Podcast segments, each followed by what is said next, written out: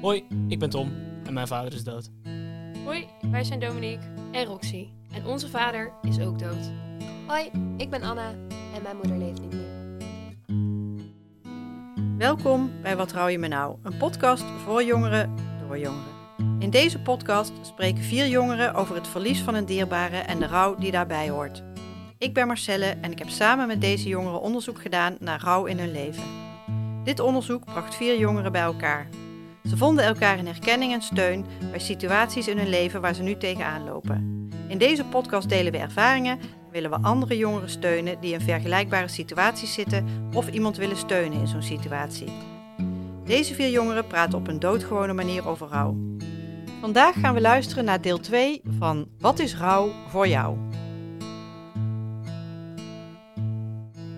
Vind het lastig dan om thuis over rouw te praten, omdat wij thuis allemaal een ander beeld uh, hebben van uh, mijn vader. Omdat mijn ouders waren ook gescheiden.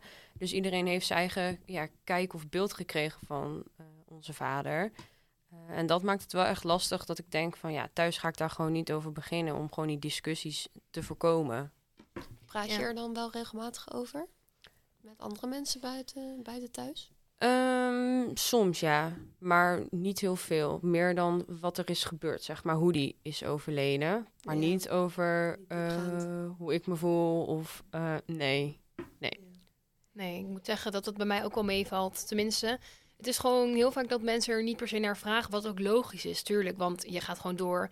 En het heeft ook in principe niet heel veel zin om dat verhaal keer op keer te vertellen. Maar er blijft toch iets, ik weet niet of jullie dat herkennen, in mij, wat altijd dat verhaal toch wil vertellen. Alsof, ik, ja, iedereen kent het al en ik ken het zelf. Dus waarom zou ik het constant moeten, moeten delen met iedereen? Maar toch blijft er iets in mij wat altijd erover wil praten. Of gewoon, ja, ook misschien om inderdaad dat taboe te verbreken. Of dat, dat mensen er niet naar durven vragen. Want dat is natuurlijk niet het geval. Want ik bedoel, ja, daarover praten is alleen maar goed en vind ik alleen maar fijn. Dus ik denk ook dat, ik weet niet hoe jullie dat zien.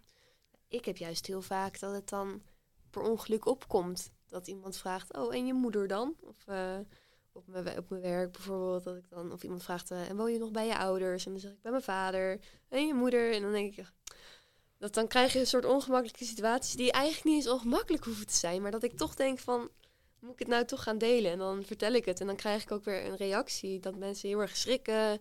Ja. En dan denk ik, dat, dat hoeft nou ook weer niet, dat wil ik, wil ik juist een soort van voorkomen. Dat, dat, ja. Ik wil niet dat dat, alsof ik me een soort schuldig voel over dat dat ik de ander dus er vervelend door laat voelen. Ja, dat terwijl het mijn verhaal, terwijl ik het heb meegemaakt. Maar dat is, dat is bij onbekende mensen, denk ik, toch? Voor mensen die je minder goed kent. Meestal wel, en inderdaad. Hoe, en hoe is het dan bij vrienden, zeg maar? Of, of bij familie? Nee, dat vind ik ook? heel anders. Dat, uh, daar deel ik het heel makkelijk bij. En uh, mijn vrienden zijn zich ook heel bewust van dat uh, ze het nooit kunnen begrijpen. In ieder geval de vrienden mm -hmm. die het niet hebben meegemaakt. Uh, ze, ze zijn zich heel bewust dat ze het nooit zich compleet kunnen inleven in mij. Mm -hmm. Maar ze weten wel dat ze um, luisteren naar mij. Mijn verhalen ja. willen horen. Vragen naar mijn moeder. Um, mm -hmm. Geïnteresseerd zijn wanneer ik erover vertel. Uh, wat maakt dat dat wel in leven blijft.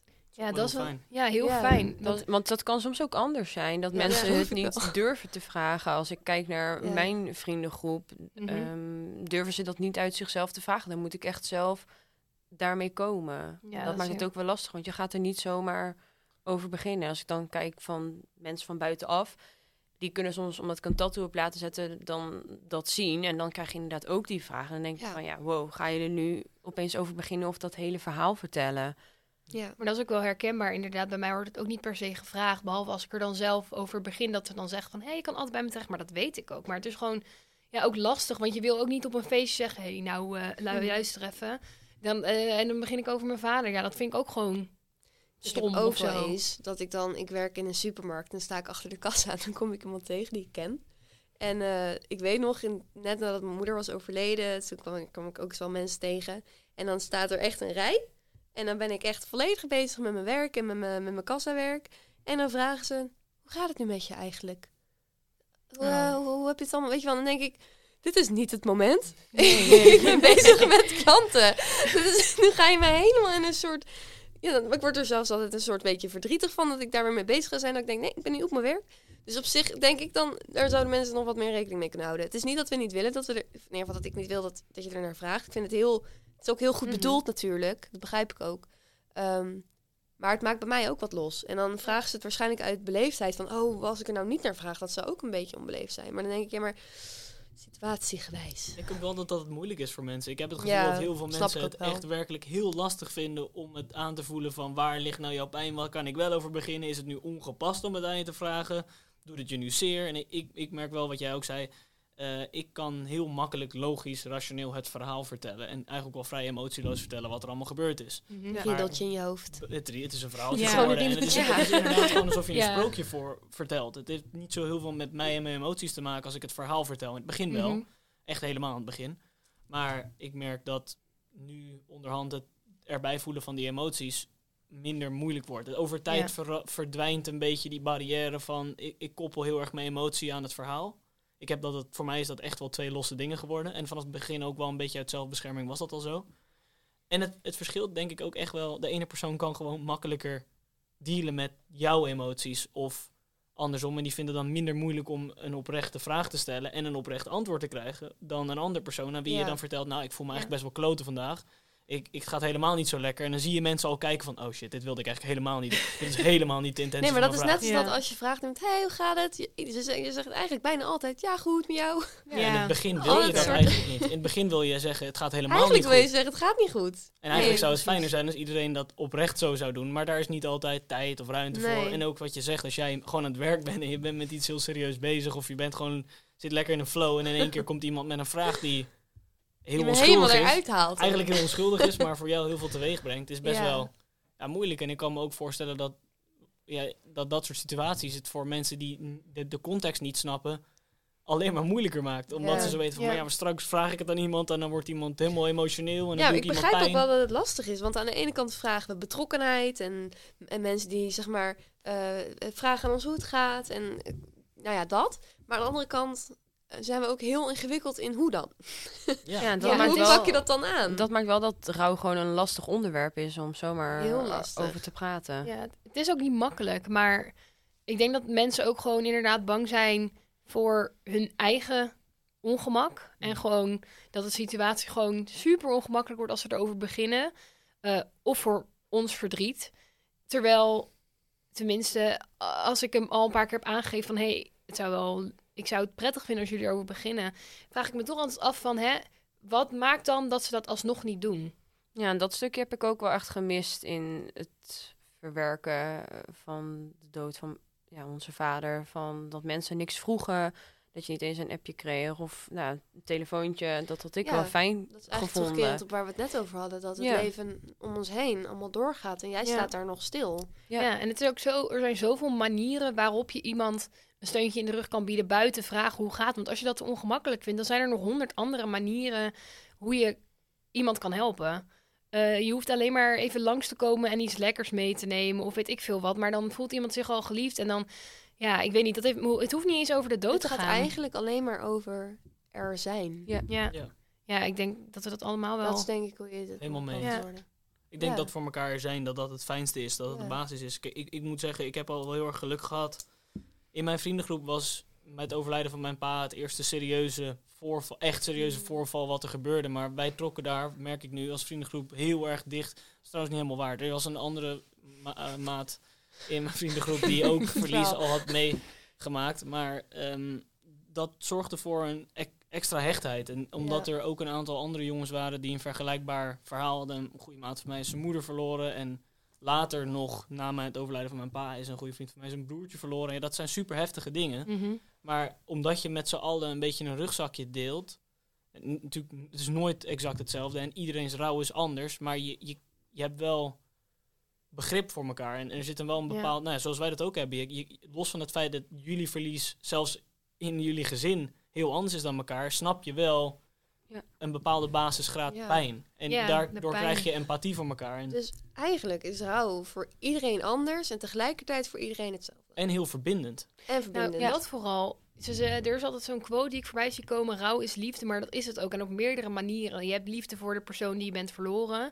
Uh, en zonder de liefde voor die persoon zou je niet kunnen rouwen. Want ik bedoel, als er iemand overlijdt die ik niet ken, dan is er ook geen rouw. Um, maar ook op de manier dat het verbindt. Wij zijn nu verbonden met elkaar door onze verhalen en, en kunnen elkaar daar super goed mee helpen en in vinden. En ja, zo nog veel meer anderen. En dat maakt het ook wel lastig inderdaad om het er met, vriend, uh, met vrienden over te hebben.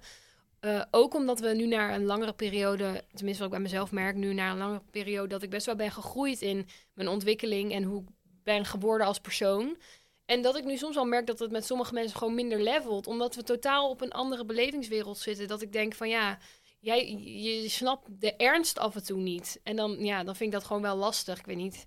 Ja. Ik had in het begin heel erg. Ik had in het begin heel erg een, een wik tussen sommige mensen en mezelf. Omdat er voor mij iets gebeurd was wat zo ingrijpend was dat alle kleine dingetjes, tussen aanhalingstekens, hele normale dingen voor het leven van een persoon van 17, totaal niet meer relevant waren voor mij. Ja. Dachten we, hoe kan jij je ooit druk maken over je, toet, je wiskundetoets? Hoe, de, hoe de fuck is dit relevant voor je? allemaal niet meer uit. Nee, maar dat heb ik ook heel erg inderdaad. Als mensen dan met problemen naar me toe komen. En dat is heel stom, want ik wil ook niet hun problemen nee. te niet doen. Maar voor mij zijn, is het peanuts. Voor mij is het gewoon van, nou, ben je daar nou over aan het zeuren? Serieus? En dan denk ik, ja, ja, maar ik moet het ook niet zeggen zo, want dat is ook niet eerlijk voor die persoon. Want ik ben juist blij dat die persoon niet zoiets heftigs heeft meegemaakt, want dat gun ik niemand. En dat was de realisatie die voor mij ook over tijd kwam. Het is in eerste instantie een stuk moeite hebben met het feit dat niet iedereen snapt wat je voelt. En over tijd werd dat vervangen voor mij met een blijheid dat heel veel mensen niet snappen wat ik voel. Ja. Ik ben eigenlijk heel blij met het feit dat heel veel van mijn hele goede vrienden niet weten tot welke graad dit, hoe dit werkt, hoe die pijn echt is. Ja. En um, ja, ik denk ook wel dat daarvoor ruimte geven aan elkaar. Kijk, ik kan het verhaal vertellen. De pijn die erachter zit, die zullen ze snappen pas als er zoiets vergelijkbaars gebeurt. Ja. En dan is het ook weer in een andere context en dan voelt die pijn voor die persoon ook misschien heel anders. Maar ik denk dat er altijd wel een graad empathie kan zijn, ongeacht het niveau van pijn. Ja, tuurlijk. Je als, je van, als, je iemand, als je iemand geeft en je hebt oprechte aandacht en je luistert naar iemands verhaal, dan boeit het natuurlijk niet of het iemands slak is die overleden is of iemands het is natuurlijk wel eh, heftig, eh, heftiger of niet, maar je probeert natuurlijk gewoon voor elkaar te zijn. En in het begin merkte ik wel echt weerstand. Echt zoiets van. Ja, maar dat vind ik, vind ik ook best wel lastig hoor in het rouwen. Je voelt je best wel alleen. Ja. Want jij, jij draagt dat met jou mee. En mensen om jou heen die, die hebben geen idee hoe zwaar dat is op je schouders. Nee. Ze weten het niet. En ja, dat kan best wel eenzaam voelen. Ja. Dat je, denk, ja. ja, ik denk dat het ook na, na een langere periode misschien nog wel eenzamer wordt. Omdat puur gewoon omdat mensen nu er helemaal niet meer bij stilstaan. In het begin is het nog van, hè, heftig, gaat dat wel? Omdat het net is gebeurd. Dus dan zijn zij natuurlijk ook in shock. Want ik bedoel, mijn vrienden kennen mijn vader ook. En dan is dat ook super heftig om te horen voor je, je beste vriendin of wie dan ook. Maar nu na drie jaar bijna hoor ik er niemand meer over als ik er niet zelf over zou beginnen. En dat, ja, mensen gaan natuurlijk gewoon door. Dus ja, dan wordt het ook een stuk eenzamer, aangezien wij er dan thuis ook niet zo goed over praten. Hè? Je kan het alleen delen met, ja, ik deel het tenminste alleen met een psycholoog of nu, zoals hier in zo'n gesprek met mensen die hetzelfde hebben meegemaakt. Maar voor de rest wordt het inderdaad naarmate de tijd voor de steeds eenzamer. Tenminste, vind, zo ervaar ik het. Ja, want dat wat ik eigenlijk vragen van, wat doen we dan nu na, nou ja, voor jou, voor jullie drie jaar, voor mij ook bijna drie jaar, voor jou hoe lang? Acht. Acht jaar. Wat doe je dan nu om, dat, om die rouw een plek in je leven te laten geven? Om die rouw er te laten zijn? Want het is, het is eenzaam, omdat je zoveel, zoveel verder bent al. Ja. En mensen om jou heen niet. Mhm. Wat doe je dan voor jezelf om dat rouwproces, of ja, het proces, om dat rouwen is ja, toch, toch er te laten zijn. Ja. jullie eerst maar. Ik denk dat er voor mij alweer een, een aantal stukken erbij zijn die echt wel heel anders zijn. En dus ik ben eigenlijk ook wel benieuwd waar jullie dan nog zijn. En of voor mij, in, toen ik drie jaar verder was, bij wijze van ik vergelijkbare dingen herinner. Ja, ik denk dat mijn rouwproces nu pas gaat beginnen. Dat ik het eigenlijk zo heb weggestopt om er niet over ja, te willen praten. En ik ben eigenlijk sinds de dood van mijn vader doorgegaan met school. Ehm, dus ja, ik, ik ben nu bezig met hulp zoeken om ook aan bepaalde ja, dingen te werken. Zeg maar, ik heb angsten eraan overgehouden. Um, maar ook bepaalde liedjes of muziek, als dat op de radio komt, dan denk je er wel of zo aan. Zet je dat ook bewust op, liedjes? Nee, ik zet het niet bewust op. Ehm, dat zeker niet. Nee, dat ook niet. Ik laat het wel aanstaan. Oké. Ehm, ja, ik doe dat bijvoorbeeld wel. Als ik merk dat ik een beetje verdrietig ben, dan voel ik altijd heel goed aan dat het er allemaal nog onder ligt. En dan ga ik altijd muziek opzetten van van toen en waar mijn moeder van hield en waar mijn vader van hield. En vroeger zeg maar dat ik om uh, tien was en thuis kwam van school en dat er dan muziek aan stond. Die muziek, die zet ik dan op. En dat, dat helpt mij contact maken met het verdriet dat in mij leeft. Mhm. ja. En dat laat, het, dat laat het er zijn, waardoor ik het kan uiten. Ja. Ik roep het eigenlijk een soort bewust op.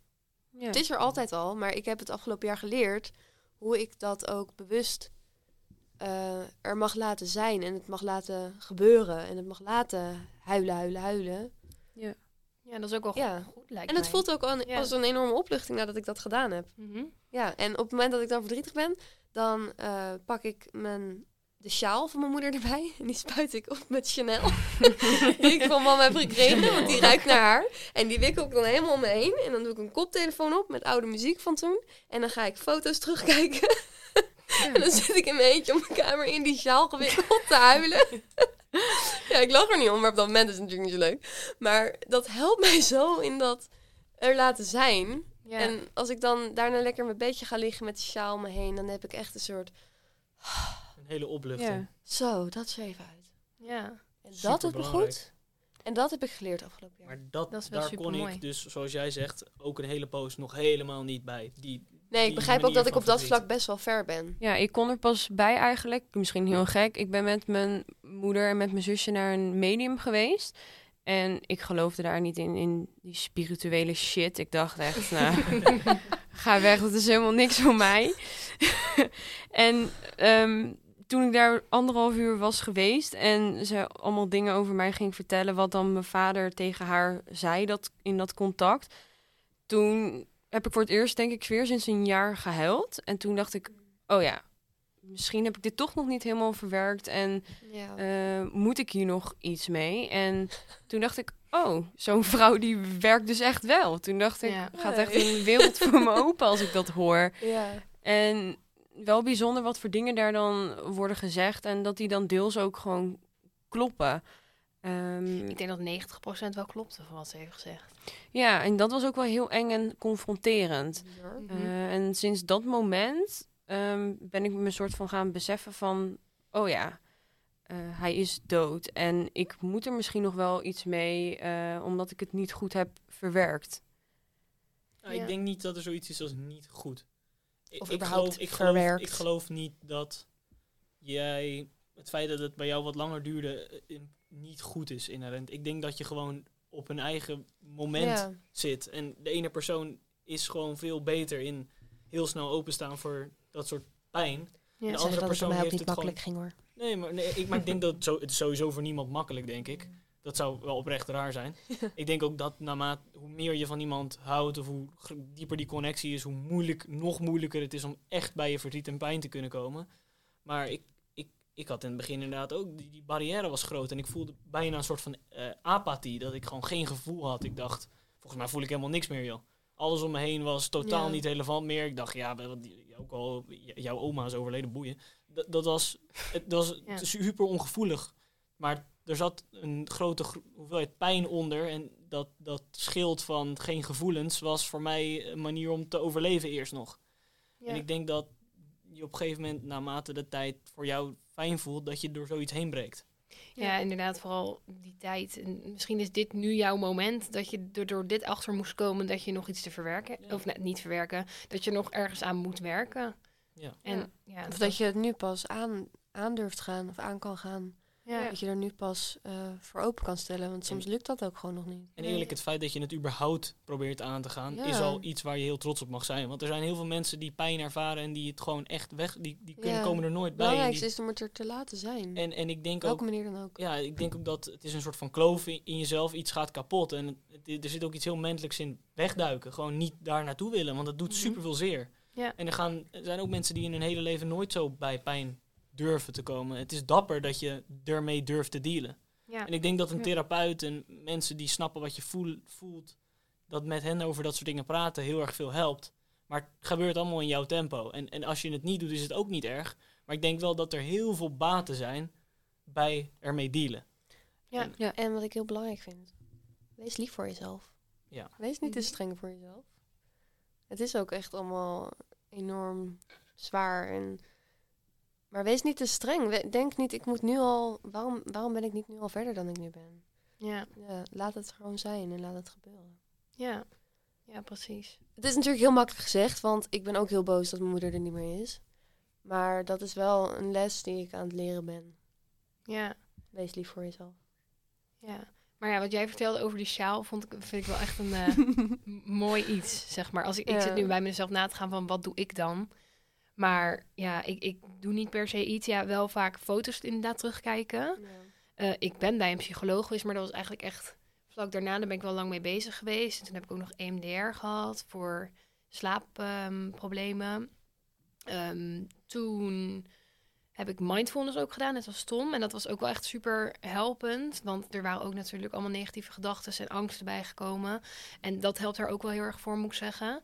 Uh, nee, en we zijn dus laatst naar die medium geweest. En dat was ook wel een, uh, ja, iets waarmee ik weer een stukje verder kwam, zeg maar. Dat heeft me wel echt heel erg goed gedaan.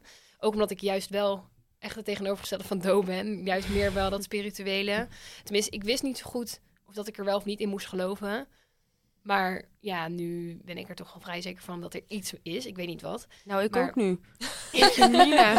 Ja, precies. Maar ja, je weet natuurlijk ook niet wat gaat helpen. Je, je hebt geen boekje met nu, nu mag je dit doen en nu ga je dat doen. En dan ben je klaar met rouwen. Ja, het is heel dat is helaas niet hoe het werkt. Het boekje is voor iedereen ook anders. Ja, zeker. Jouw, eigen, mijn instructie is voor jou, dat mhm. kan voor jou totaal niet relevant zijn. Het is echt heel erg ja, ontdekken inderdaad wat... Uh, wat voor jezelf werkt en wat je verder helpt. Ik bedoel, je hoeft niet te geloven in spiritualiteit. Als jij denkt van bullshit, dan, dan geloof je daar niet in. Maar mij helpt het verder en daarom doe ik het. Dat en uh, als het voor jou een goede, ja. als jij een fijne motivatie bij iets hebt en het brengt jou wat, dan is dat, het, dan is dat gewoon het mooist. Ja. En, en, ik, in, of het inherent klopt of niet, is dan eigenlijk helemaal niet boeiend. Nee.